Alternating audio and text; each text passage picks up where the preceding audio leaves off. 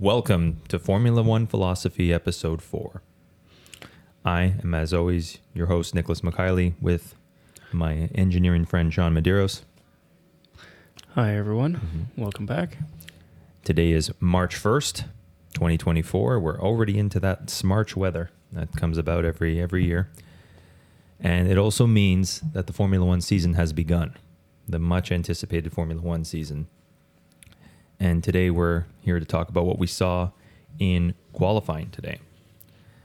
But first, as always, this is Formula One Philosophy. That's when Sean and I speak together. Formula One Therapy, I released an episode yesterday. Apologies to all the kids who listen. And Sean will have his therapist, which is his rebuttal to my crazy therapy sessions, coming up soon.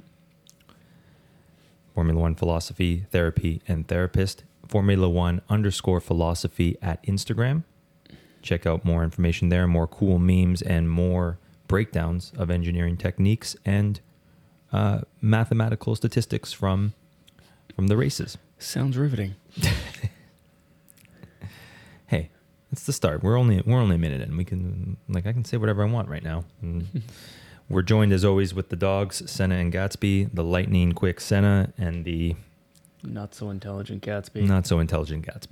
I tried to think of a nice way to say that, but there isn't, is there? No. Look at him. Yeah, he wishes he was part of this podcast. There's nothing behind those eyes. Much like Will Buxton. All right. So, first off, we always have this podcast and we never give people a sense of how we actually used to do this, because I said these were our conversations that we didn't record over the past 10-15 years that we've watched Formula One. And the first part of our conversations always start with, how's life? So how's life? So you know what, Sean, how's life going? How's work? How's everything? Yeah, it's life. It's busy.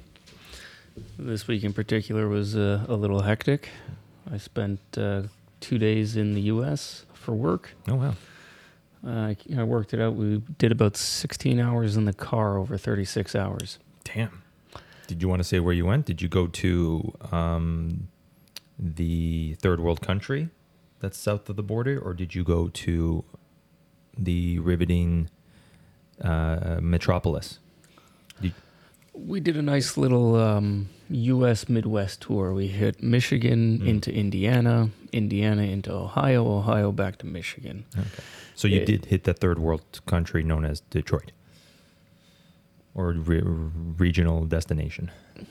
Well, I'll leave it with those are your words, but sure. We went through Detroit, yeah. Let's just say everything in the Midwest looks the same. Mm-hmm. It's just beige highways and flat fields. I don't know. I did my Red State tour in 2018. I went Michigan, Indiana, Kentucky, Tennessee.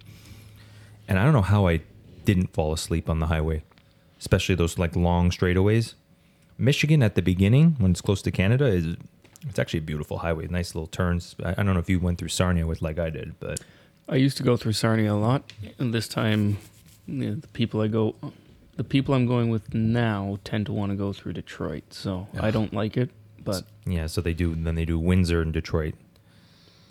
Detroit was once the greatest city in the world. Windsor was never anything. You've always told me this, so I'll let you say it. What do we call Windsor here? What do we call Windsor here? Purgatory. Oh, yeah. Okay. Well, you wait to go somewhere special. Yeah. What I associate with Windsor and driving through Windsor to Detroit is that the 401 is so straight you could fall asleep for an hour and not hit anything. Yeah. Jeez. Yeah, there's it's just a horrible place. The animals don't even want to go there, because you're right. There's no worry about deer or anything like that on that highway. No. Yeah. Yeah. I have one thing to say. I had an incident. I don't know. I won't elaborate into this. An incident? An incident at work. And I want to just get your thoughts on this, so I thought I'd bring it up. I'm a waiter. I'm a part-time waiter. I do a lot of things in my life. I used to be a carpenter, but as of right now, just for the time being, I'm back waiting tables, because it's, in my opinion, easy money. and it helps me start stuff like this, and hopefully I can turn this into something that makes money and then go do other passionate things in my life. I'm a Renaissance man as far as I'm concerned, and I'm the only one who thinks that. But something happened to me, and I want to bring this up. I want to see what everybody thinks, and I'm going to try not to get hyperbolic and parabolic, but more than likely I still will. Did Kevin Spacey touch you? He tried, but that was many years ago. I'm a little too old for him now. You're the one that escaped from his basement then. Yeah. That was a traumatic experience, Sean. I thought you wouldn't bring this up on that podcast. Anyways, this week, it was technically last week, but we didn't get a chance to talk about it. I served a table whose bill was $50. Technically $49.96. And this is Canadian dollars for our American listeners, so $2 American, I think. Yeah. Something like that. Yeah. Anyways, when it came time to pay me, they decided to pay cash and not credit card or debit card. And they left me cash. So I didn't know that total off the top of my head going into the payment. So I was kind of busy, was just a little flustered, just trying to get the payment. And I see him hand me a red bill and a quarter. He left me 25 cents on a $50 bill. Now I want to make something really clear to everybody. And like I said, I'm going to try not to get parabolic. Hyperbolic, parabolic, same thing. Like I could start here at what is it called? The low is called the tangent intersect point or the cusp. Yeah, in a mathematical sense, they're the same. The point is hyperbole is not the same as a parabola. Hyperbole is a literary term or an English term. I told you, I haven't been a mathematician for many years, okay? Point I'm trying to make is do not do that to everybody listening. Do not leave 25 cents on a 50. All servers out there would rather you underpay them, even stiff them some money. And basically say, I hated your service, like pay out of your pocket, which you shouldn't do that anyways. That's not good. That's if we start that, that precedent, a lot of people are going to do it. But you are the scum of the earth if you leave 25 cents on a 50. Damn, I'm getting hyperbolic, aren't I? What did you do to him? I don't know. I have no idea. I thought I do the same thing I do with most tables, which is, undermine them, make fun of them, make a lot of sarcastic remarks, and ignore them for periods of time. But that seems to work well for other people. I have a theory. Yes? It was Kevin Spacey, and he had just heard your sponsorship bit. Mm-hmm. But wouldn't Kevin Spacey want to give me money and be like, hey, there's more back home? You're out of his age range now. Oh, okay. So this is his way of saying, fuck you. How dare you use me in one of your fake sponsorship blurbs. Listen, the whole reason I brought that up with Kevin Spacey is because it seems like the public has completely forgotten what he did. And this podcast is not to discuss that, but like, holy crap, people. Do we really have that poor memories? Yes. Yeah, well said. All right, I didn't get parabolic on that. I had a whole thing about, him dying in the hospital all alone. But, I kept that to myself. And if you're listening, I don't want you to die in the hospital all alone with your family abandoning you, saying you should have never left that waiter only 25 cents. I did it, Sean. I kept it clean. And you brought it back. All right. So we actually have one correction. I said in last week's podcast that Sean has Au Fin du Monde on his wall of his list of beers. We should probably get a picture of that for the Instagram at some point. He doesn't have Au Fin du Monde. He has Au Tout du Monde. And Tout du Monde, if I'm not mistaken, is the wheat beer.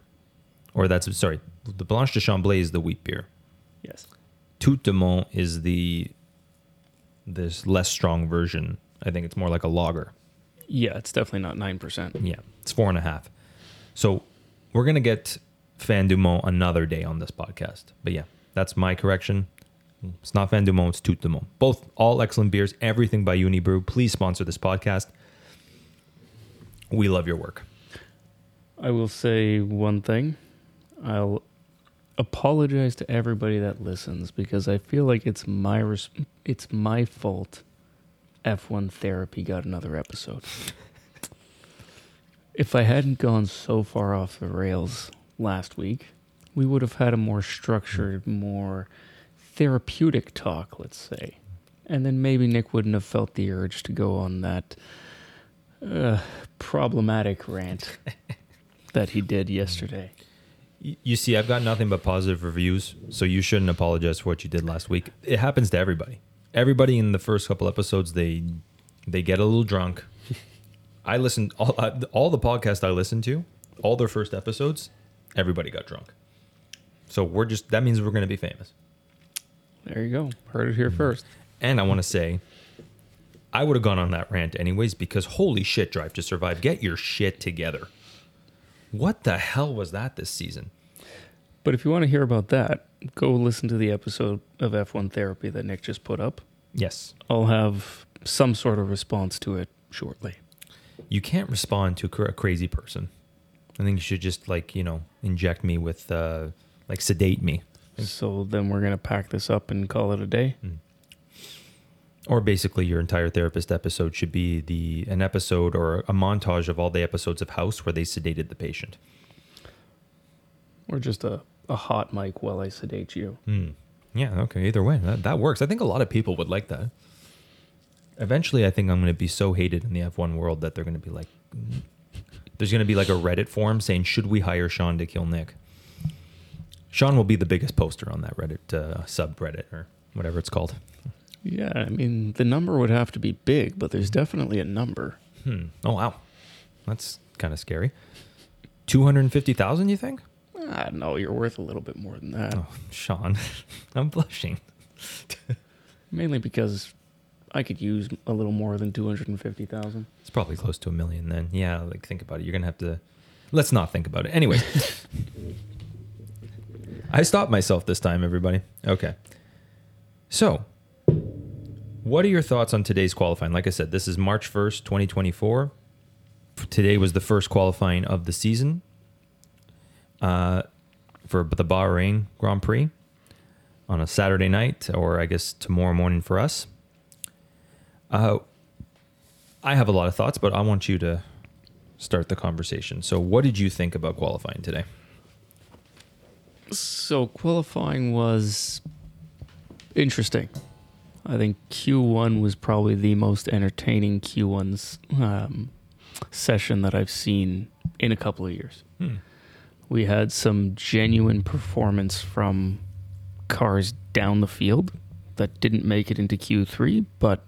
It showed that we're looking at a grid that can fight. It genuinely looks like the grid can fight. Now, obviously, Max did what he does. Not only did he stick it on pole, he stuck an extra lap in there to improve unnecessarily just because why the fuck not? Well, I just to jump in, I don't want to get you too off topic, but... That's who Max Verstappen is. I think he mentally wants to crush these people. I think, and the testing and the first two practices, he wasn't dominating. And I think that really bugged him. But yeah, go on. And we saw a lot of hype yesterday. Everybody had, was all bent out of shape and excited because Mercedes was on top and they're back, baby. And no, it's going to happen. Excuse me. Bless you. But one thing that not many people caught on to, and you really had to pay attention to hear them mention this, Honda didn't allow any of the Honda running teams to use full power yesterday. Really? So FP1, when Max stuck it on top and looked dominant, that wasn't full power. FP2, Mercedes stuck it on top. Everybody kind of just ran around doing race simulations on soft tires. And Honda kept to their run plan of no full power. I guess they're still trying to make sure everything runs well with the engine beginning of the year. Make sure we don't run into reliability problems tomorrow. But then sure enough, come qualifying, right back on top, no problem. What was it, almost 0.3? I think it was like 2.5 tenths or something like that. It was just under 3 tenths at the end of qualifying, yeah. Yeah, already. And that's like, once again, the Ferrari supposedly improved. Mercedes supposedly improved.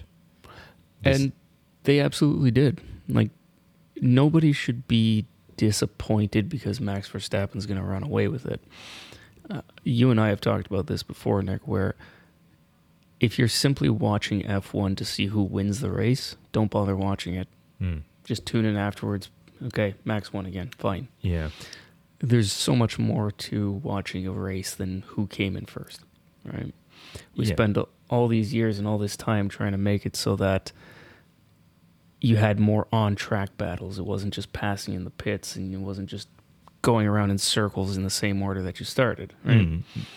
We've got an entire field within 1 second. Yeah, Q1. I was gonna say that Q1.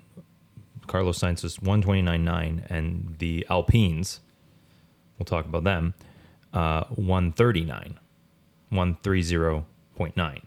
Yeah. So I maybe should eat crow a little bit and say I've talked shit about the regulation changes many times. It seems like in year three of the regulation changes, they finally got their intended goal, in the sense that they said the entire field would be within 1.5 seconds of each other. Mm-hmm. And now they're within 1 second. So in a way, these regulation changes are slowly working. So I'll give them a little credit for that. Yeah. And they touched on this in the F2 sprint race as well, that F2 is a spec car. Everybody has the same engine, the same chassis. Mm. You have different engineers, different drivers. So you can set up the car differently, and the guy behind the wheel can do whatever he does.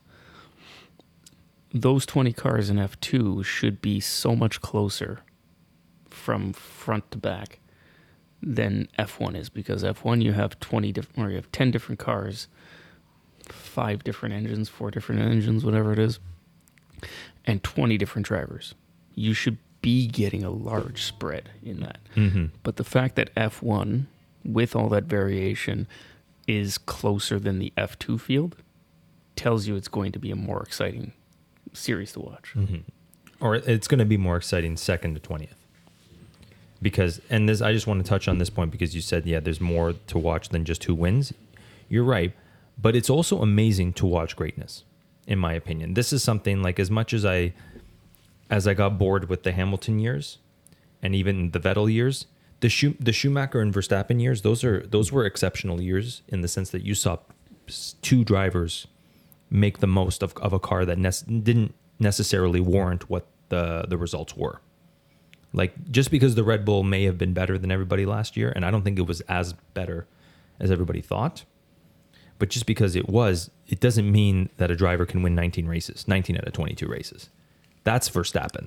That's the exceptionalism of Verstappen, right? And we need to admire that. And I've talked about this in other therapy sessions. I hope they don't destroy him for it. They probably will eventually. But I think that's a great thing to watch too. Sean's right. Watch everything. I even got involved a little bit, and this was blasphemy for me because I know I've talked shit about this for many years. I was loving the 7th to 10th in the constructors fight last year. There is a lot to watch. There is quite a bit to watch. And yeah, sorry. Yeah, and that raises another good point. Oh, fuck. Jeez. Excuse me. F1 has an F1 Fantasy League. Mm. And Nick and I are going to set that up. And that gives us kind of a week-to-week rolling competition. We get to pick drivers, pick teams, all within a cost cap to see who scores the most points. And I'm sure Nick will do it the way Nick does most things, with how he feels at any given moment. Like Rain Man. Like, I'll just glance over everything like Rain Man, and I'll know the answer. That implies you're doing some level of intelligent thought in the background. I would like to think I have that, like, subconsciously, just because I can't bring it to the forefront of my mind. Doesn't mean I don't have that calculation. My predictions aren't always as bad as they seem. There's a lot of big swings and misses. That's for sure. I'm like Joaquin Phoenix in Signs. All right. A lot of strikeouts. But hey, when he got the home run, it went the farthest in all of that. I forget what that town was. Doesn't matter. Yeah. Great movie. Anyways, you have a chance to compete with Sean, and Sean has numbers and engineering behind it. So can you compete with Sean? Can you beat Sean? I think Sean dominates the fantasy league that we have with Formula One philosophy, personally, based on the pure statistics. We'll see. I may have the numbers and I may have all the data. However, I do tend to make decisions sometimes that are a little more emotional than... Okay. Yes. Let's talk about that a little bit, because it'll bring us back to some points here. You revised your position for Ferrari. Your hatred of Ferrari and the wild turkey took over that decision. Because we're gonna all, as members of this podcasting community, we're gonna give you one more chance. Are you positive that Ferrari's gonna finish sixth this year? I'm not. Okay. But something tells me my other predictions are right. Yes, actually, I think I got Alpine and Aston Martin completely wrong based on what we saw this week. And V-Carb, I don't know what's going on there. The thing for me is, when we look at Q1, they were phenomenal. Mm-hmm. Q2, Yuki just missed it. Mm-hmm. Danny didn't do so good, but it was good enough to show some merit. And when we look at FP3 from yesterday, Ricciardo was running around on those soft tires for 10 to 15 laps, somewhere in there, with some pretty consistent times. Mm. In Bahrain, that's an extremely abrasive track. It hasn't been resurfaced in the 20 years that they've been running there. Of course. It is hot, it is abrasive, it is old tarmac. A soft tire lasting that long is pretty impressive. And if you can keep it doing consistent times, I think V-Carb's got something in that car. Obviously, they can get a decent qualifying. This track's probably not the best one for them. But it wouldn't surprise me if you see Danny and Yuki stick it out high midfield tomorrow. Yeah, I was actually watching a video, I forget who it was by, but they made the point in the comparison to Aston Martin in 2020, or Racing Point, in the sense that the Racing Point that year was basically a B-spec 2019 Mercedes, yep, essentially. And they finished third in the constructors.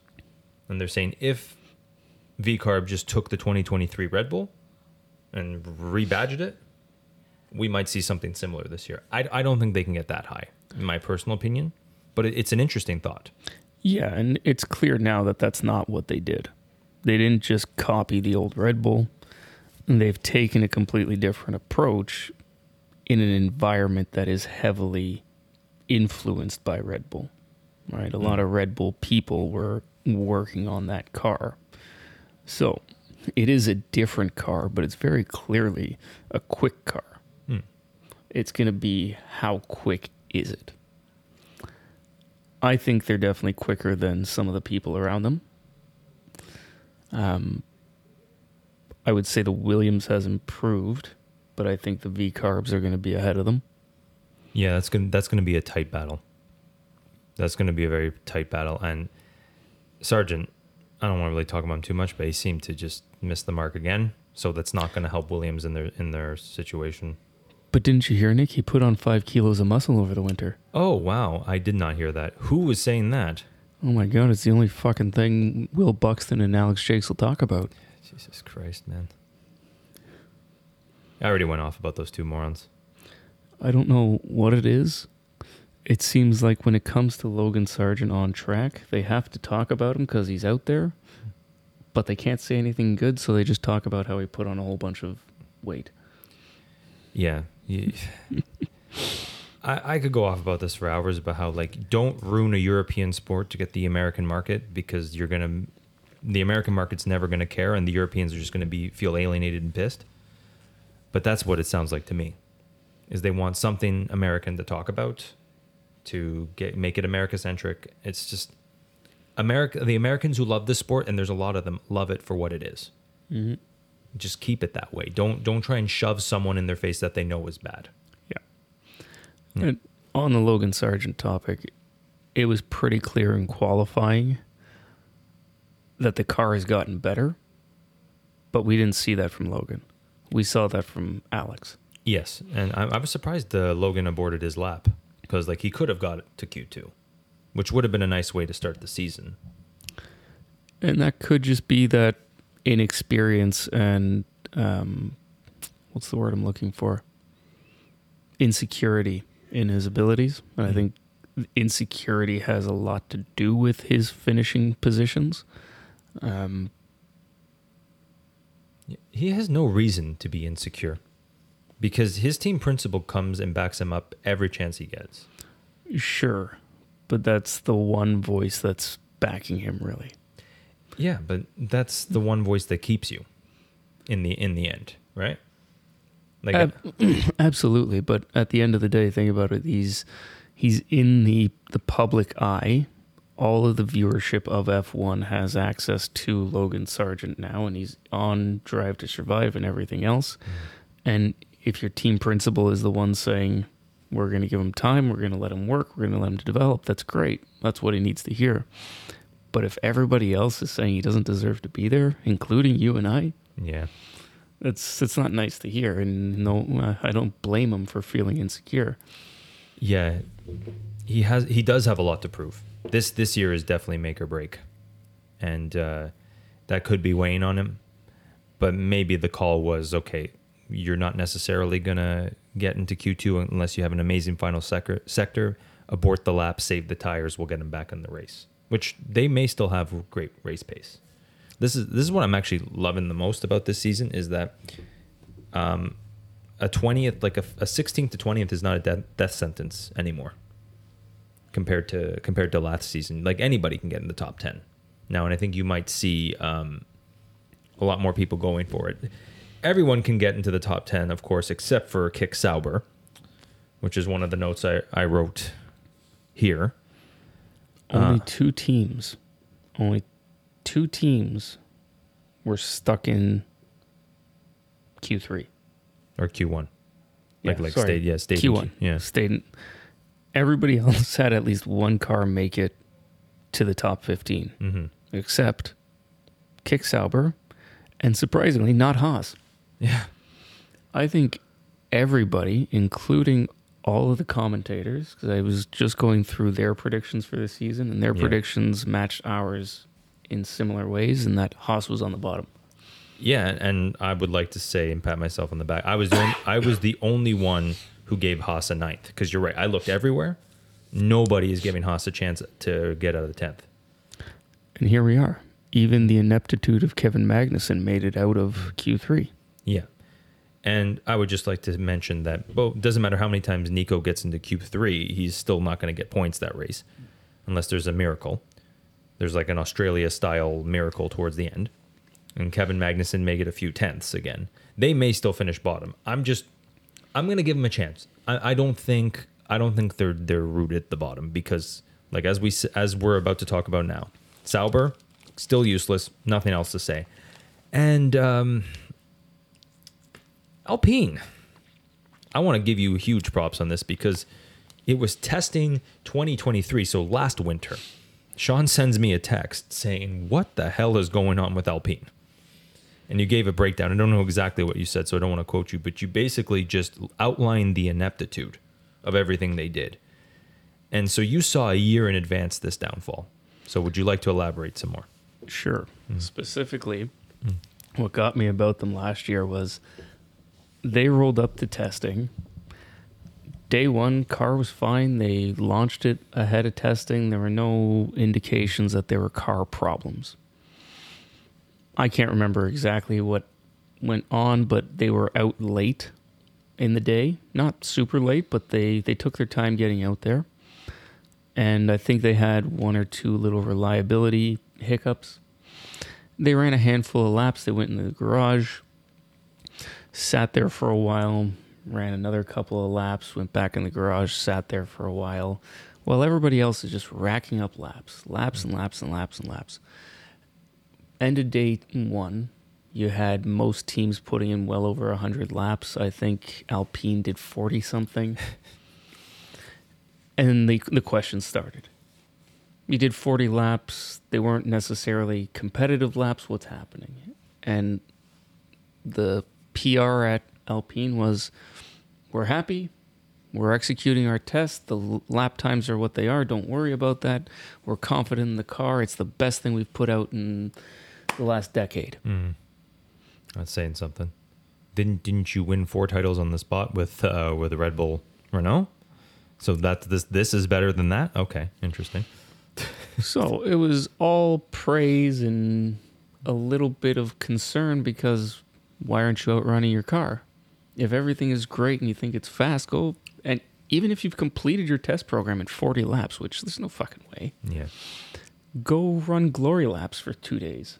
Go show everybody how good the car is. Yeah, get the drivers comfortable with it. Have some intimidation factor, like Max Verstappen showing amazing lap times, right? Yeah. Right. And that was pretty much the status quo for testing last year. They went out, they did the minimal laps. It didn't look great. And they seemed to have little hiccups here and there, but they were overconfident that this would be a contending, competitive car. And then we get into the races, and it's not terrible, but it's not good. No, it's not what it was supposed to be, because they finished 4th the season before. And Otmar Safnauer, yes, yeah, I did it, was saying, we're going to start being in the top 3. Like, that's the 4th was the springboard. Mm-hmm. So to double back, so to speak, and go to 6th. And now, like, I know this is just one race. This is the first note I wrote, if you see on my F1 notes from today. First race is an outlier. Don't panic on everything you see on the first race. Yes. It is a long season. Yes. The longest season we've ever had. Mm-hmm. And just because Haas is up there and Alpine's down at the bottom doesn't mean they stay there. Exactly. And let's take an example of it. They're not going to do this because they're too... incompetent, but McLaren was the 9th best team up until the 10th race last year, or not the 9th, but like they were bottom. They were not looking good for a while. They were in 10th place for a while, and I think probably the first 3 or 4 races. Yes, yeah, and but yeah, because I was just thinking by the 10th race they had 19 points, and AlphaTauri at the time, Haas and Williams were nowhere near that. So they were probably going into that race still 6th or 7th, which was not anywhere near where McLaren wanted to be. And then next thing you know, they're the 2nd best constructor race 11 on, right? And yep. Nobody got as many points as them. So nothing like that's going to happen with Alpine. But is 6th or 5th out of the realm of possibilities? Not yet. Not yet. Yeah. And I just want to put something into context for anybody who is watching practice. They kept referencing that the Alpine is about 10 kilos overweight. When the cars came in 22, everybody struggled to get a car that was at the weight limit. So you want to be able to get a car, the bare car, everything that's in there, under the minimum weight. You want to develop a car that is lighter than you're allowed to have it, so that you can put ballast where you want it. So the car has to be X amount of kilos. I want to be less than that, so that I choose where I put the weight, so that I can change the balance of the car to make it go faster. Can you explain ballast for everybody? Is that what did you just explain that right now? Like, well, ballast is literally just weight. Like they'll machine steel or lead pucks. Mm. To put them in the car where they want. You'll see on some of the nose cones, like the Red Bull has this right at the front where it meets the front wing. There's a panel that they can remove. Mm. They don't have the driver cooling ducts there anymore. They're higher up on the nose now. So that panel on the Red Bull can come out and they can shove weight right in the front of the nose if they want to move weight forward. Okay. I actually saw a good video of this on Instagram the other day. It was the 2008 or 2009 McLarens. They had 2 specs of front wing. One front wing was 5 pounds and the other was 50 pounds. The heavier wing was exactly that. It was a ballast wing. The whole wing itself and the whole nose cone assembly was shoved full of lead. So you want to get the car lighter than the minimum weight so that you choose where the weight goes so that you make it handle better on any given track. Smart. 22, everybody was overweight except for Sauber. And that's why Sauber had an advantage early on in the season because their car was lighter. They could end up going faster because they had less weight to move around. Partway through 22, most teams caught up. Last year, everybody was underweight. So everybody was normalized as far as weight goes. This year, Alpine goes and redesigns the entire car except for the steering wheel. And they're overweight. And they're the only team overweight. Yes. As far as we know, they're the only team overweight. And it shows. The car looks sluggish. It looks like it's throwing itself around. And it's hard to imagine how they got it that bad. I don't know. Didn't they keep all their engineers from the past couple of years? Wasn't it just the head office? They redesigned the car. This goes back to what we talked about a couple weeks ago, where instead of evolving on a concept, like the concept wasn't great, but it was a base you knew. Why did you redesign the entire thing? And 10 kilos. So in general, they say 1 kilo is about a tenth. So 10 kilos would be about a second. Right. And that's how much they're off the pace. Now, I don't think that's accurate, because I don't think it's just weight, because in theory, if you were to take that weight out, you'd be with Max Verstappen. It's true. So it's not entirely weight. The weight will have an impact on it. They're underpowered. Yeah, I was going to say the unit has always been an issue since 2022, right? Right. So there's a lot of work that needs to be there. And you've told me this a million times. They can't update the engine until 26, right? They're kind of stuck with what they have now. You can only bring updates to engines if it's a reliability improvement. And I mentioned this briefly before, and Nick and I were talking about it earlier. Reliability can get you improvements. We saw it with Honda in 2020, 2021, because this is not a new thing. The development freeze came in, I want to say, 21. So you weren't allowed to develop your engines. You weren't allowed to develop software, nothing, except if it was reliability. And Honda was underpowered at the time, and they went away and they did a whole bunch of testing, and they brought in reliability fixes that, lo and behold, yielded performance. And the way that works, and I'll try and explain it just very simply, if I find something to do to a piston or a camshaft that allows it to live longer under a steady operating condition. So if I know this is how I run my engine and I put a coating on it, or I change a tolerance, or I do something that takes it from 1,000 hours of running to 1,500 hours of running, I can then change the operating point. So if I know my operating point is A, and it gets me 1,500 hours worth of running now, I can crank up the power a little bit. I can change an engine mode to put more power into the power unit. That will decrease my life. And that's what they're always worried about. I can, these things have 1,000 horsepower. I can push it to run hotter. I can push it to run faster, get more power out of it, but it's going to blow up every race. Yeah.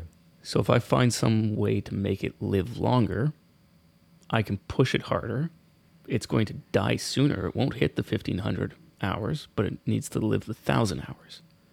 So if I find something to do that makes it live longer, push it harder, push it faster, push it hotter, and still hit that 1,000 hours, that's a performance gain from a reliability improvement. That's allowed. Alpine's given up on that. Which makes no sense. Like, you need everything you can get right now. What's the logic there? Like, is there no logic? Is it just everybody's minds boggled with this crap? Or, yeah, I guess nobody really has an answer. Yeah, nobody really has an answer to that. Like, reliability has always been the thorn for Renault. We saw it with Red Bull, and we saw it all the way back in the Vettel days. Yeah. Because if you look at Red Bull's history, it was Red Bull Renault, mm-hmm. Red Bull Infinity, Red Bull Tag Heuer, Red Bull Aston Martin. Yep. They gave up on Renault because Renault's reliability was so shit. They didn't want to run that name. They didn't want to be associated with the team. That's because the working relationship wasn't good. Yeah, you saw that actually. I think it was one of the Drive to Survive with Abitatool and Horner with that awkward exchange. Yeah, that's when they went to Honda, finally. Yeah, exactly. But yeah. That is, 10 years in the making. Yeah. So they stopped branding Renault because they didn't want to deal with that, but they still needed the engine, so they called it Infinity because the bridge between Nissan and Renault and Infinity. Mm. And then reliability got worse or didn't improve, and the working relationship continued to get worse, so they didn't want anything to do with the Renault engine, so they badged it Tag Heuer, which why a watch company is making air quotes an engine is interesting to me. Yeah. And then Tag couldn't afford to do it anymore, so Aston Martin came in, and then Lawrence Stroll threw some money around and bought Aston Martin, and they couldn't do that with Red Bull anymore. But that's a great history lesson. But yeah. What's the solution then for Alpine, or more importantly, where do you think they finish? Where do you think they finish now, Dick? Is this a lost cause already?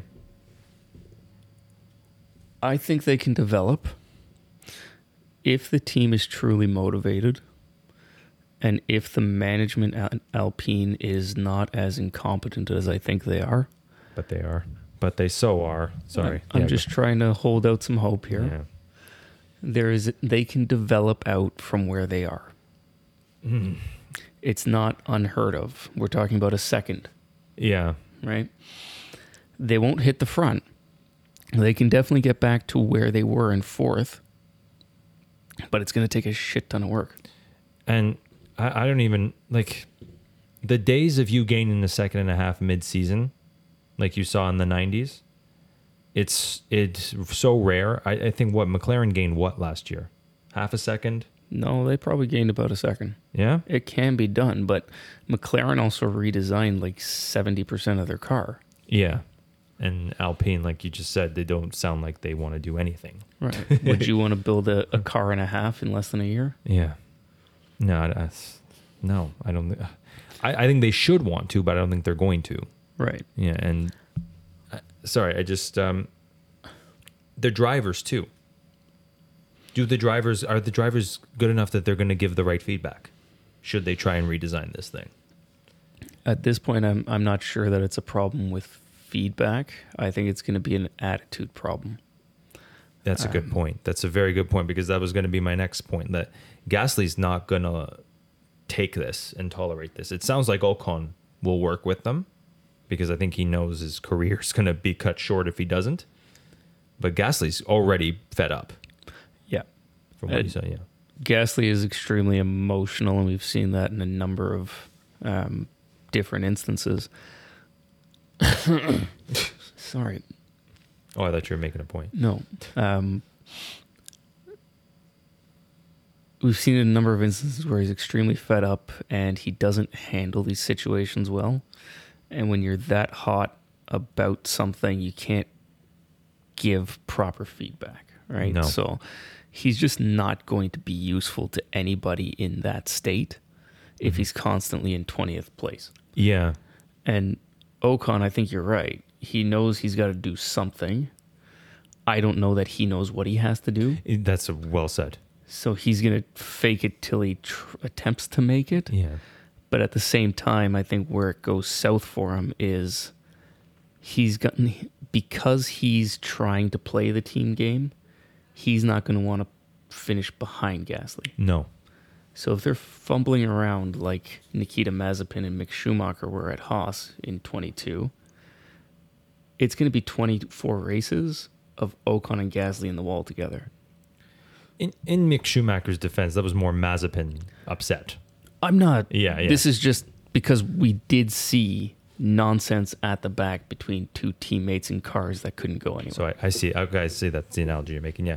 I was going to make the point of why my prediction of Alpine was so good, because Ocon had 6 DNFs to Gasly's 1 last year and only finished 4 points behind him.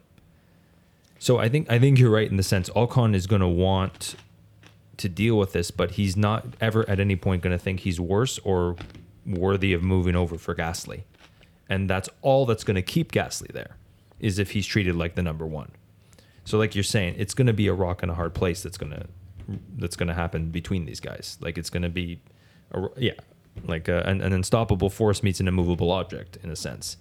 And neither of them are unstoppable forces or immovable objects. They're going to be lapped the majority of the time. But let's see, because tomorrow's a whole different day, and maybe it was just a bad qualifying, and maybe they turn it around, and maybe one of them gets points tomorrow. But yeah, so and if that's the case, if they can turn it around and get maybe like a point tomorrow, it won't be as catastrophic. They maybe won't go into panic mode. But I think it's fair to say that neither driver stays if what we saw today continues. Neither driver is going to A, want to stay or be worthy of staying for their Alpine project. I wonder how far it goes before they start firing executives. Didn't they just do that like 2 years ago? Like Laurent Rossi replaced who? I forget what his name was, but yeah. Famine is there. He's taken over for Safnauer.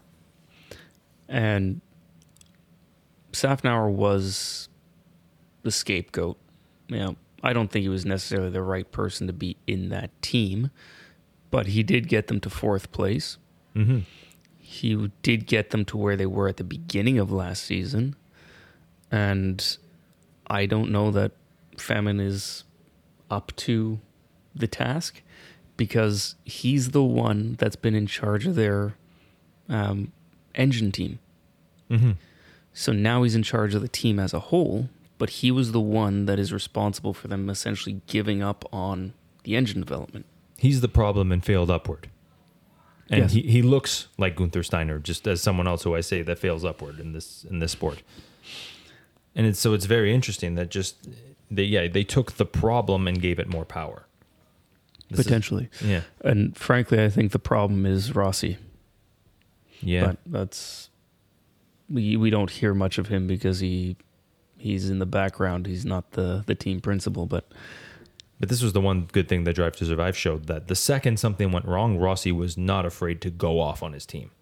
And that's not good. And it was all very public. Yeah. It seemed like every time he went off on the team was hearing it for the first time in the public address of it. Yeah. And Safnauer said that too. It's like, yeah, this is the first I'm hearing that I'm gone. Like they basically fired him in public. Like it's just... I can't believe Ferrari looks amazing. Like Ferrari. Sorry, for the record, that's also how they got rid of Jolyon Palmer. Oh, really?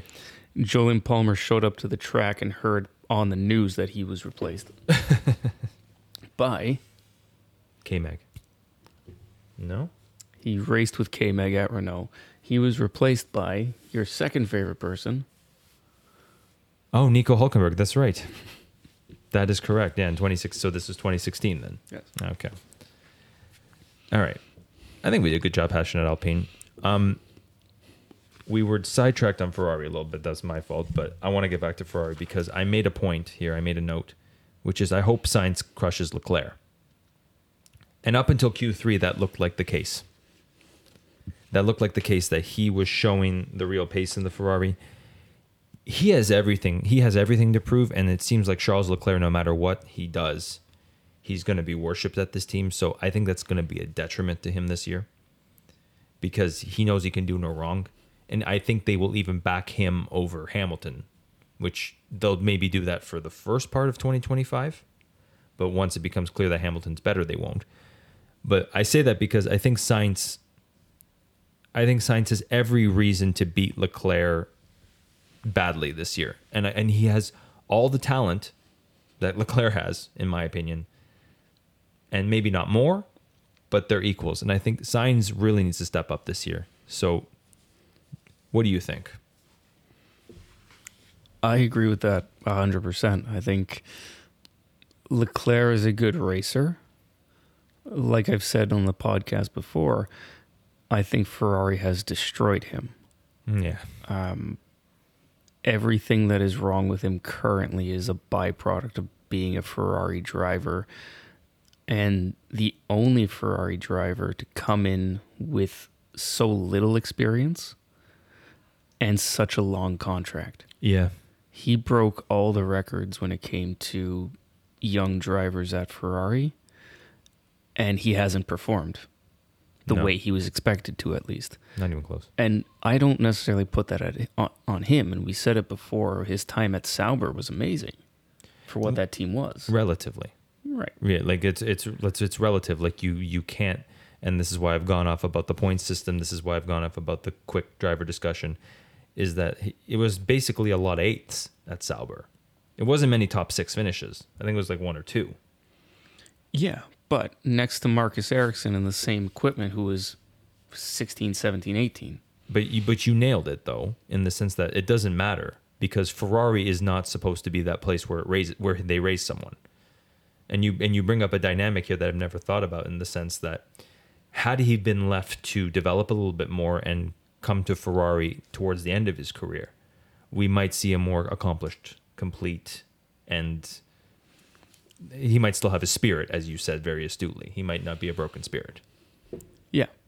And I think it's potentially a byproduct of these junior teams and junior driver academies and everything else, where a young driver comes up with an affiliation to Ferrari or Mercedes or Alpine or wherever. They pay a shit ton of money to get them through there. And then they finally get to F1. So Charles finally got to F1. And he did fairly quickly. But he went from racing with Prema as a Ferrari young driver into Sauber. Sauber at the time was Alfa Romeo. It's junior team of Ferrari, if you will. Mm-hmm. So do you leave your future rising star at the back of the field to have his brilliance, let's say, shot down and destroyed by constantly running at the back of the field and no one can see him and no one cares because he's 17th, 18th, maybe an occasional 8th or 10th? Yeah. Or do you find him another place where he can be competitive? Yeah, and to your point, that basically happened to George Russell, and it didn't work out well. Right. George Russell stayed at Williams too long. Yeah, but yeah, continue. You think he stayed too long? I think he didn't stay long enough. Okay. Well, he was there 3 years. And then I think to become the second driver to Hamilton was the right idea. But he had to understand. But he never understood that because he thought he was a champion. He was talked up in the media way too much. He needed to recognize where his place was and wait his turn, which is exactly what they should have done with Leclerc. But yeah, go on. Yes, you're not wrong. Mm-hmm. I think the bigger problem was he had that extremely good position in Spa the year they only ran 2 laps. Yeah, so it was just a good qualifying, not a good race. Yeah, but now he's got a second place or whatever it was to his name. Yeah, right. In a Williams, yes, a podium in a Williams in 2021. Sorry. Yeah. So he's already going. It's a matter of time. It's a matter of time. And then Lewis gets sick in Bahrain. Yeah. And they run George in a world beater car. And he crushes. The team lets him down, but he crushes. I always wonder, and this is a McKiley family question, that they made up that puncture so that he didn't win with Lewis's car and made Lewis look better than he was. I wonder. The rest of that race, he looked like a superstar. And a puncture you can't blame on the driver, depending. But I wonder if he had a puncture. Didn't look like he had a puncture, is my point. But anyways, go on. Anyway, they shouldn't have put him in that car. In the Mercedes. He's a Williams driver. They claim that he is their reserve driver while racing at Williams. No, he's a Williams driver. Mm. Because I don't even remember who replaced him at Williams. I think it was like randomly Kubica or Kvyat or something like that. It was probably Kubica. Yeah. He should have stayed exactly where he was. Yeah. And they should have put Stoffel Van Dorn or whoever they had within their stable to replace. Yeah. And I see why they wanted to do that, because George is their next rising star. Mm-hmm. But all it's done is put it in his mind that he's the next Lewis Hamilton. He's going to go out there and he's going to win 7 world championships. Yes, and he has this mentality that Lando Norris has too, and Charles Leclerc has too, to bring it all back, is that if I just had the car, I'm going to win. Like, I'm already, like this is what we're saying. I'm already a champion in my mind. This is what George Russell's thinking. All I need is just the right car. So you might as well put me in the Mercedes, because I think I've developed enough at Williams. And in a sense, I would say, yeah, he had not too much time. I think he had the right time at Williams, because like we were hashing out, sitting at the back for too long does damage to your confidence. So that's why they put George in when they did. But George is thinking, I'm better than Lewis. I just need the right car. And he never understood that he needed to learn a lot from Lewis to be a champion. And Charles, to bring this back to him, should have never sandbagged Leclerc the way they did.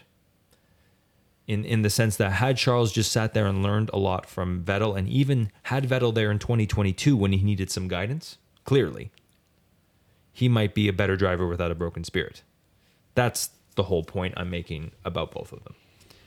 You can't stay too long at the back, you're right. But you also need to understand that once you're in the better car, you're not necessarily the main horse in the stable. And George and Charles never figured it out, and that has something to do with them and the teams and the way they treat them. Yeah, go on. I guess what I'm trying to say is it shouldn't be so polarizing, right? Because they both started off at the back, which is fine. Mm-hmm. And then they jump to the best cars on the grid, right? Mm-hmm. There are other drivers who you see progress through teams. You don't see it as much now because of this mentality of the midfield teams take a midfield driver, and those drivers just kind of float around in the midfield. And the winning teams put a young driver in the B team and then promote them to the top team. And you get what you get with Red Bull. Mm-hmm.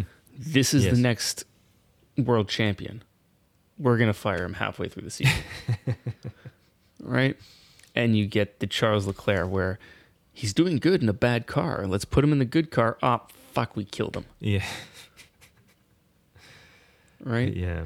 There needs to be the progression. And I'm not saying this because I want to see F1 turn into a ladder series where the same teams are on the bottom and the same teams are on the top, and then the drivers just kind of step from car to car to car. That's not what I want to see. It's kind of is in a way, but yeah. But I think we need this mentality of young drivers and allegiances to certain teams, and if I go here and do this, I'm going to get that seat. It needs to change. Mm-hmm. Because look at Red Bull's problem. They have all these fucking young drivers. Yeah, no spots. They have all these drivers on the grid that came through their team that were all expecting to get a Red Bull seat and never did. No. Carlos Sainz. Yeah, that's true. Was expecting to get a Red Bull seat and never did. Mm-hmm. Yuki Tsunoda, I think, has that same problem now. Yeah. He doesn't deserve it, but yeah, anyways. Danny Rick is a bit of a different situation, but his goal is to get back to Red Bull, and frankly, I don't think that's going to happen. I was thinking about that all morning, actually. It's the only other one than Sergio Perez that makes sense. Albon doesn't make sense there, especially after all the shit Albon's talked about. You don't bring Gasly back. Like, who else really steps into that seat? Like, Lando doesn't want it smartly. If they want to kill Liam, they can do that. I don't think they will, but... Liam will be interesting there, because he seems like a kid who understands his place. At least I got that vibe from Drive to Survive. So he may just step in and be a second driver there. I didn't like his comments about him not getting the seat. Yeah, you're right. You only had 5 races. Yuki's been there 3 years. Also, he was a proven leader at that point. Yeah. Him saying that brought back flashes of Gasly to me. Ah, that's a good point. Gasly almost torpedoed his career because he couldn't keep his fucking mouth shut. And that very much sounded like the beginnings of Liam trying to do that. Yeah. So... You didn't get on my case, but you were questioning me. You're saying, why was I going after Lawson? It's not that I was going after Lawson. Is that there wasn't much of a sample size to go off of with him. So the idea that, like, a lot of people were talking him up, even Jordan and Coulthard were saying he was the next Vettel, and I was just tampering expectations. But from what we've seen, and for the most part, except for that comment, like you said, his attitude's been pretty good. Yes. And he's been pretty solid. But you're right. That's an excellent point. Like, don't go the Gasly route. Do not go the Gasly route, because that just does not end well. And also, if you overvalue yourself, you're never going to make it, especially in a sport where Max Verstappen could potentially be your partner. Like, you're never going to be as good as him. I don't think he's ever going to be at that point. But yeah, like... Yeah, it's a difficult one to say. You know, the more... I was trying to bring this back to Sainz. But the more I think about it, actually, Sainz does make sense in that seat. In some aspects, if he understood he was number 2. But I think there was always friction between him and Max. Back to the Toro Rosso days. Yes, you're not wrong. There was. For the same reason, there's always going to be friction in the junior teams with 2 young drivers. Max and Sainz came up at the same time. They raced in the same series together. So it really was... Actually, no, I guess they wouldn't have, because Max went straight from F3 to Formula 1. They could have, because Carlos is older. Yeah, right? Yeah. But yeah, anyways. So ultimately it was Sainz saying, you know, I've done my job. I've gone through everything. I would deserve to be here. And then Max comes in, not having done all the things that Sainz has done, and overshadows him, basically. And he was a young punk with a dad who was willing to kill everybody. Yes. Which obviously was going to cause problems. But yeah, anyways, go on. So I think that's why there was friction. Nothing more than 2 people fighting for a seat that only one of them was going to get. Only one of them was ever going to get. Yeah. Right? And it was always seemed like it was Max. There was just way too much hype around him. Yes. Coming up, yeah. And let's not forget that Sainz went to Renault not as a Renault driver. Red Bull loaned him to Renault. Right, when he made that switch, he was still on the Red Bull team, technically. Interesting. But as a Renault driver, because they needed to move some things around. And they still had a relationship at that point, did they not? Red Bull and Renault? Yes. So that makes sense, yeah. But that's eerily similar to what's happening to Gasly right now. I hope Sainz doesn't fall into that same trap. Yeah, we'll see. We'll see. He needs to really step up this year, and I brought him up too to say the point. Like, I still think he's just as talented as Leclerc. Ferrari torpedoed, like you said. You brought this up a few minutes ago. They torpedoed everything for Charles Leclerc. 2018 seems so promising. I've said this before. Vettel in a good car, Raikkonen the second driver, Mick Schumacher in F3, lighting up F3. It seemed like the future was theirs, and they destroyed everything for Charles Leclerc, and all they've gotten was someone who's just as talented as his second driver. And, like, I feel bad for Sainz. I feel bad in a sense for Leclerc, but, like, what was the logic in having Sainz and Leclerc there ever? And now they're just offloading him. Because they might, like I said, they might as well have just kept Vettel through all this to teach Leclerc. Yeah. And I think it was one of these, we're putting everything behind Charles right? We screwed Vettel over in favor of Charles, but we need a good driver. And this is not uncommon for Ferrari. We've seen this. They always want two good drivers with a clear number one. And that clear number one has been Charles. But they want someone who's not going to rock the boat, per se. And I think for the most part, Sainz followed suit. Yeah, he just can't help but be just as good as Charles Leclerc. Right. Yeah. He didn't rock the boat. He played the team game. He's just legitimately a good driver. Yes. And that's where I think Ferrari's looking at it and going, yeah, okay, it's not creating too much of a problem. But if we have a chance to get a world champion in the car, why not? Yeah. But like we've talked about this last time, like you have someone who's at the end of his career, who's a seven-time champion, who's not going to yield for Charles Leclerc and the savior Charles Leclerc. Like what the hell is that? Like that's just going to create even more problems. I think they got this completely wrong. And the reason I'm saying this is so that Sainz goes out and reminds them that he wasn't the problem. Yes. Beautiful.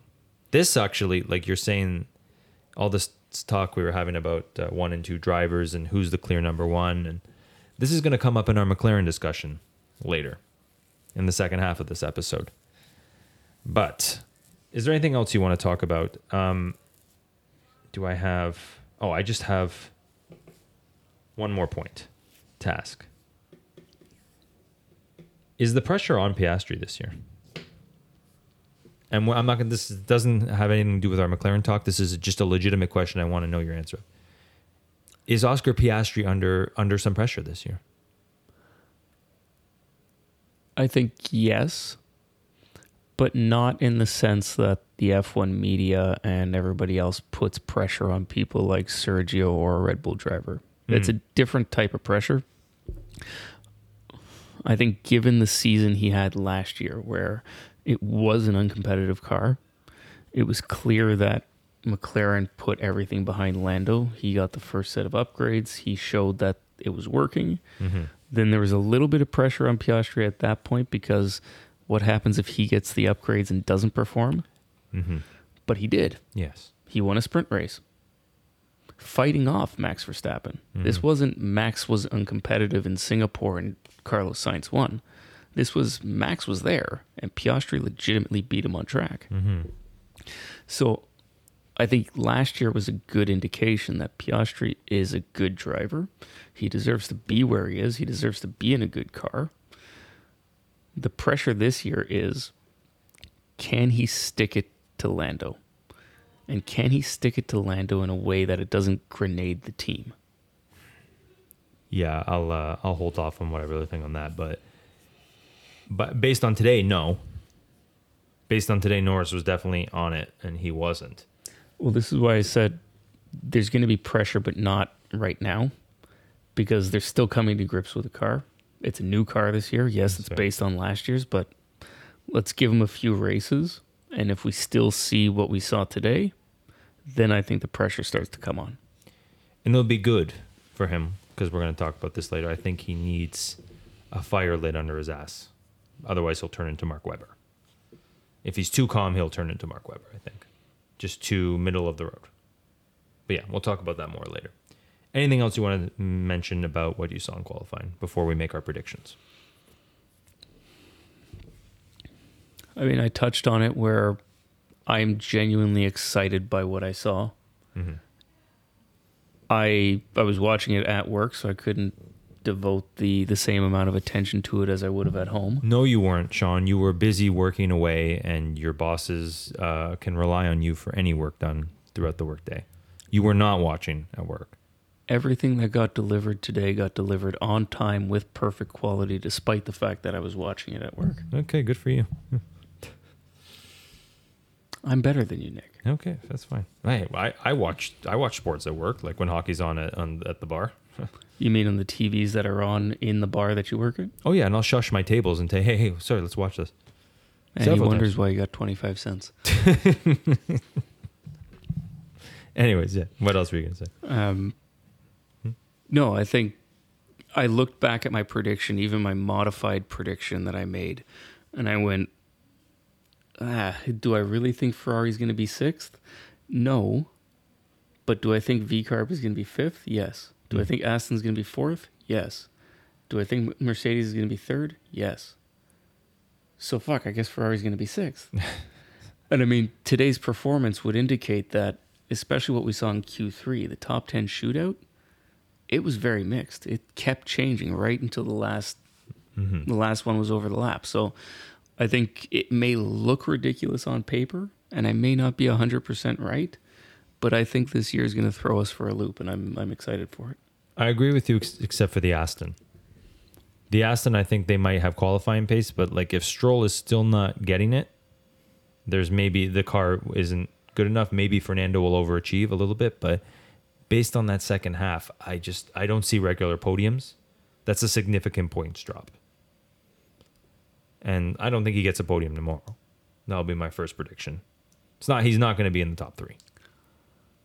For all we know, we could have a massive pile-up in turn one, and Valtteri could finish first tomorrow. Okay, that is never happening. I can guarantee that. No Valtteri Bottas P1. Or first place. That's something. Yeah. The odds may be extremely small, but they are never zero. Okay, and fine. You should know that. That's fair. That is good. Well, good point. Well made.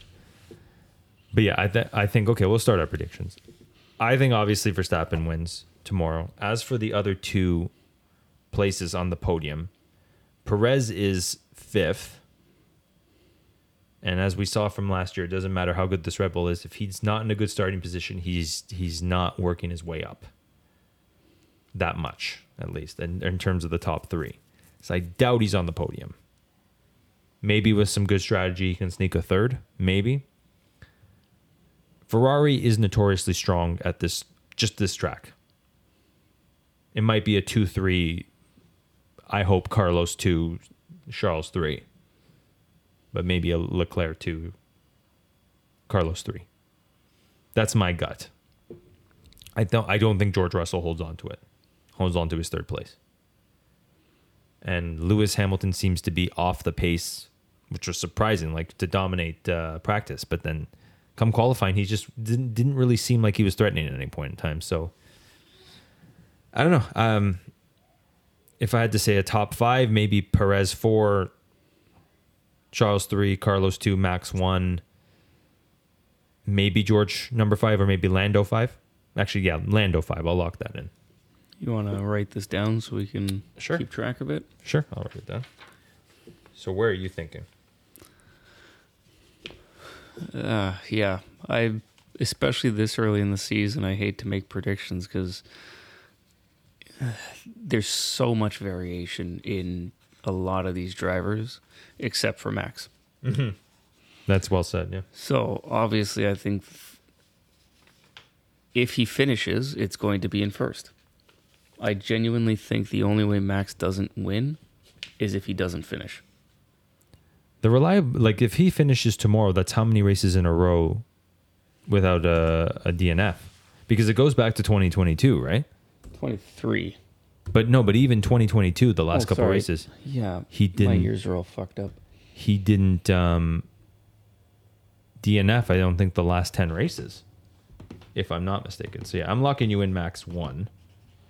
I'm just going to look this up quickly here. Yeah, so let's see. Because they I don't think they even had any reliability Australia on in 2022, any reliability issues. In 22, he had a 95% finish rate. So yeah, then there was the two of the first three races that he DNF'd, and then he didn't DNF again. Yeah. The third race. Yeah. So he's that, and there was how many races that season? There was 22 again, I'm pretty sure. 22. So that's 19 in a row there, and then another 22. That's 41 in a row. So tomorrow, if he finishes, that's 41 races in a row without a DNF. That is insanity. At some point, that's got to give up. So you're right. That is a good outlier to think about. Like, is there a DNF tomorrow from the Red Bull, from Max Verstappen? If it's going to be anywhere, it's going to be here, or Qatar, or Singapore. Any of the hot courses, but yeah. I mean, racing is an unpredictable and dangerous sport. It could be anywhere. True. All it takes is for Valtteri to forget where the fucking brake pedal is again, and everybody's gone. I always wondered if that was on purpose. You're talking about Hungary 2021. Yes. It might have been. Yeah, maybe. Oh, Horner alluded to that, so. Who do you think comes second? Don't have to give predictions if you don't want to. I thought we'd... No, but this is the thing. I do want to give them. They are just extremely difficult. Nico Hülkenberg comes second. It's first ever podium. It may be... Like I said, the odds may be small, but it's never zero. It's definitely more likely, I'll say that, than Valtteri Bottas. And that's saying a lot from me. I'm going to say George goes full George and takes himself and Charles out. Oh, wow. I'm going to put Carlos second. So we're both in agreement there. Yeah. I'm going to put Checo 3. I like that. Lando 4. Mm-hmm. So George and Charles are out in your minds. Does that mean, is it Piastri, Alonso, or Hamilton? Piastri. I had a feeling you were going to go there. Yeah. I like yours. Looking at it now, yours, I like it because you thought about outliers and potential crashes. I could see either of these happening. The more I think about it, maybe Charles Leclerc coming 3 is a little ridiculous by me. Maybe more of a Perez. Perez makes more sense. But yeah, I'll stick with it. I made, like I said, all my predictions, they come off the top of my head. Do you want to do a P10 prediction? Sure, all the way up to 10? No, just 1 to 5 and then 10. Who's going to come in 10th? Who's going to come in 10th? Okay, let's take a look at this starting lineup. Albon 13th, that's a good one. Stroll. I don't know if... Because Hülkenberg is going backwards. Yes. That's for sure. I'm just going to say the three people we have here, 11, 12, 13th, is Yuki, Lance, and Albon. Based on last year's performances, those are the three people. You throw Gasly and Ocon in there, mm-hmm. Those are the ones that finished 10th. Yeah, but I can see Stroll sneak a 9th or an 8th. So if I want like the 10th place, you know what? A lot of qualifying is looking similar, so I'm going to say maybe the race happens. Albon got 10th in this race last year. I'll say 10th again, Albon. I'm going to go for Yuki. Yeah, that's what he did that in his first season.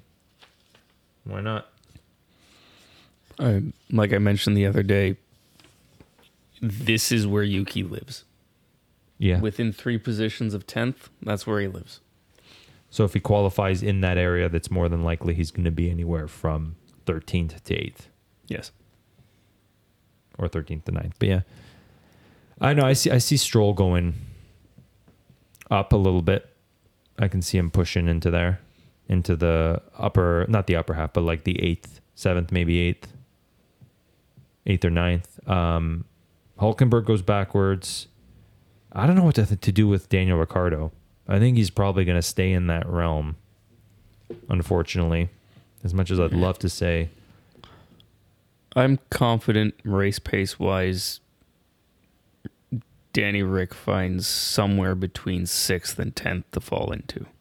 Let's hope. Because if anyone needs it, if anyone needs a good race tomorrow, I think it's him. Because if he gets started on the right foot... his season could explode, and the world needs him in a better car. Yeah, and qualifying I don't think did him any justice. Watching him in testing, watching him in practice, especially FP2, he looks comfortable. He looks happy. He looks on top of it. Mm. And as far as his performance over his career goes, that's when he gets the results. I don't think he's going to win. I think they have the potential to win a race this year if that car is as good as it looks. But it's going to be a one-off, and it's going to be later in the season. So I think he's firmly mid-place in the points. It's just a matter of where. Let's hope. And I think you're right in the sense that that car is more track specific for good results, and this track has never really favored them. Yeah, it's an odd track where it's got long straights, it's got a high speed chicane, but it has no fast corners. So I noticed it in testing. It caught me off guard that they had such large rear wings on. And then I started thinking about it and went, yeah, well, no shit. They need the large wings because they're all slow speed corners. They need the extra downforce in the corners. But that big barn door on the back of the car slows them down in the straights. So it is a bizarre track to get around. And that's why I think Albon in the past has done relatively well, because cars can't get by them on the straight.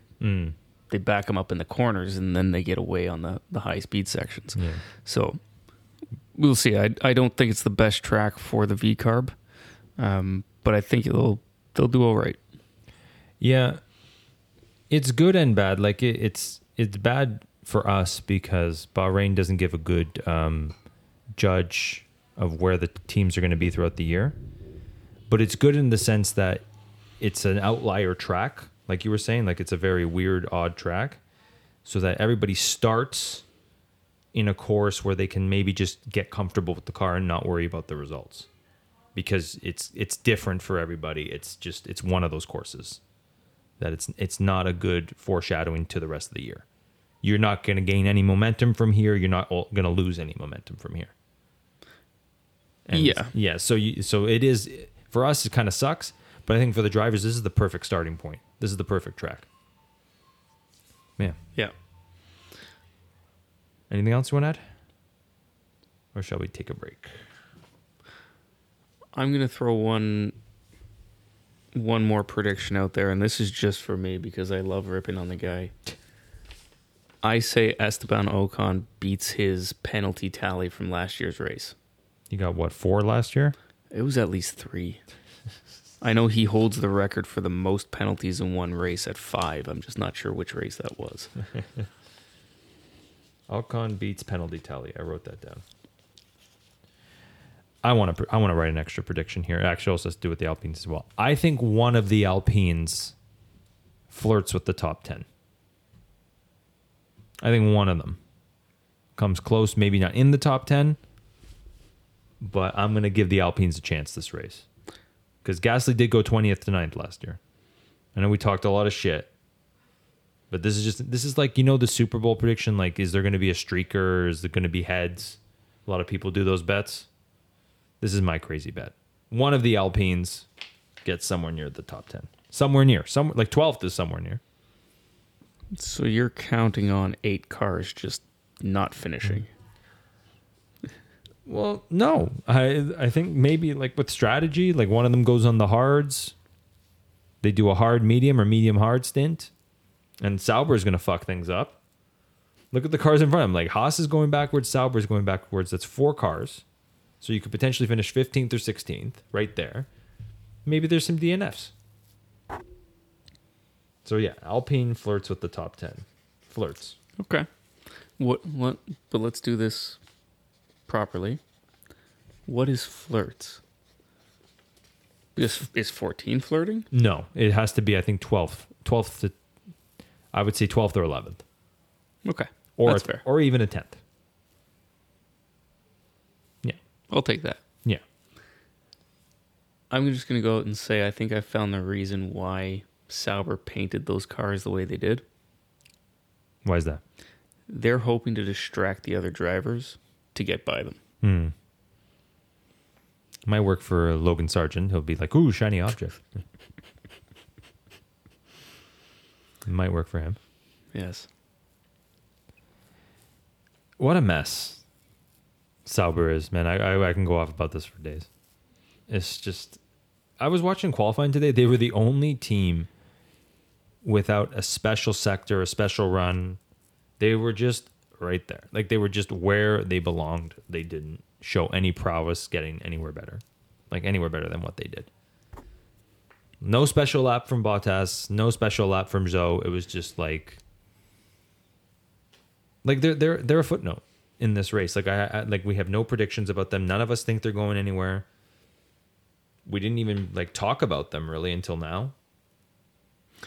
Oh, that just reminded me. One of my tangents last week was about Patty Lowe. Patty Lowe is back. Was this going to be the correction? Or? No. Patty Lowe is back, and he is back as a sponsor of Sauber. That says it all, doesn't it? Well, he's got a company. I'm not sure if he owns it or owns part of it or what the situation is, but his company is one of the companies developing the sustainable fuels for 26 onwards. And they're sponsoring the Sauber team this year.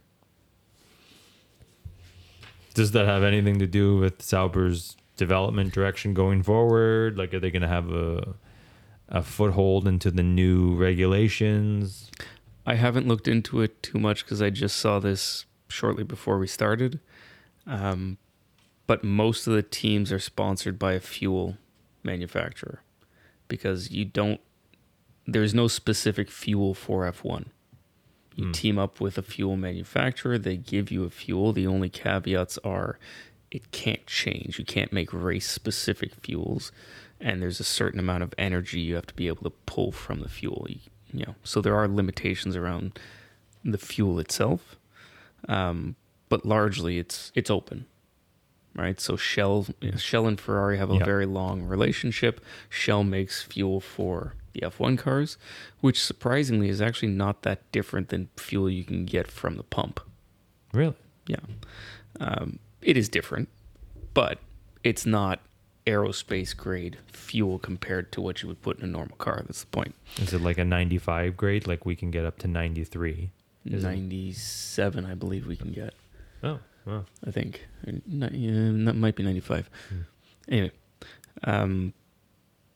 where I'm going with that is I don't know what fuel Sauber uses, but if this sponsorship is also a fuel sponsorship in the sense that whatever Patty's company is providing them, let's say, more regular fuels before the sustainable fuels come in, maybe Patty does fuck up Sauber because the fuel's not ready. I don't know that that's the case, but who knows? Jeez. They can't get anything right. All right. We'll be back for part 2 in a few minutes. I hope you enjoyed part 1.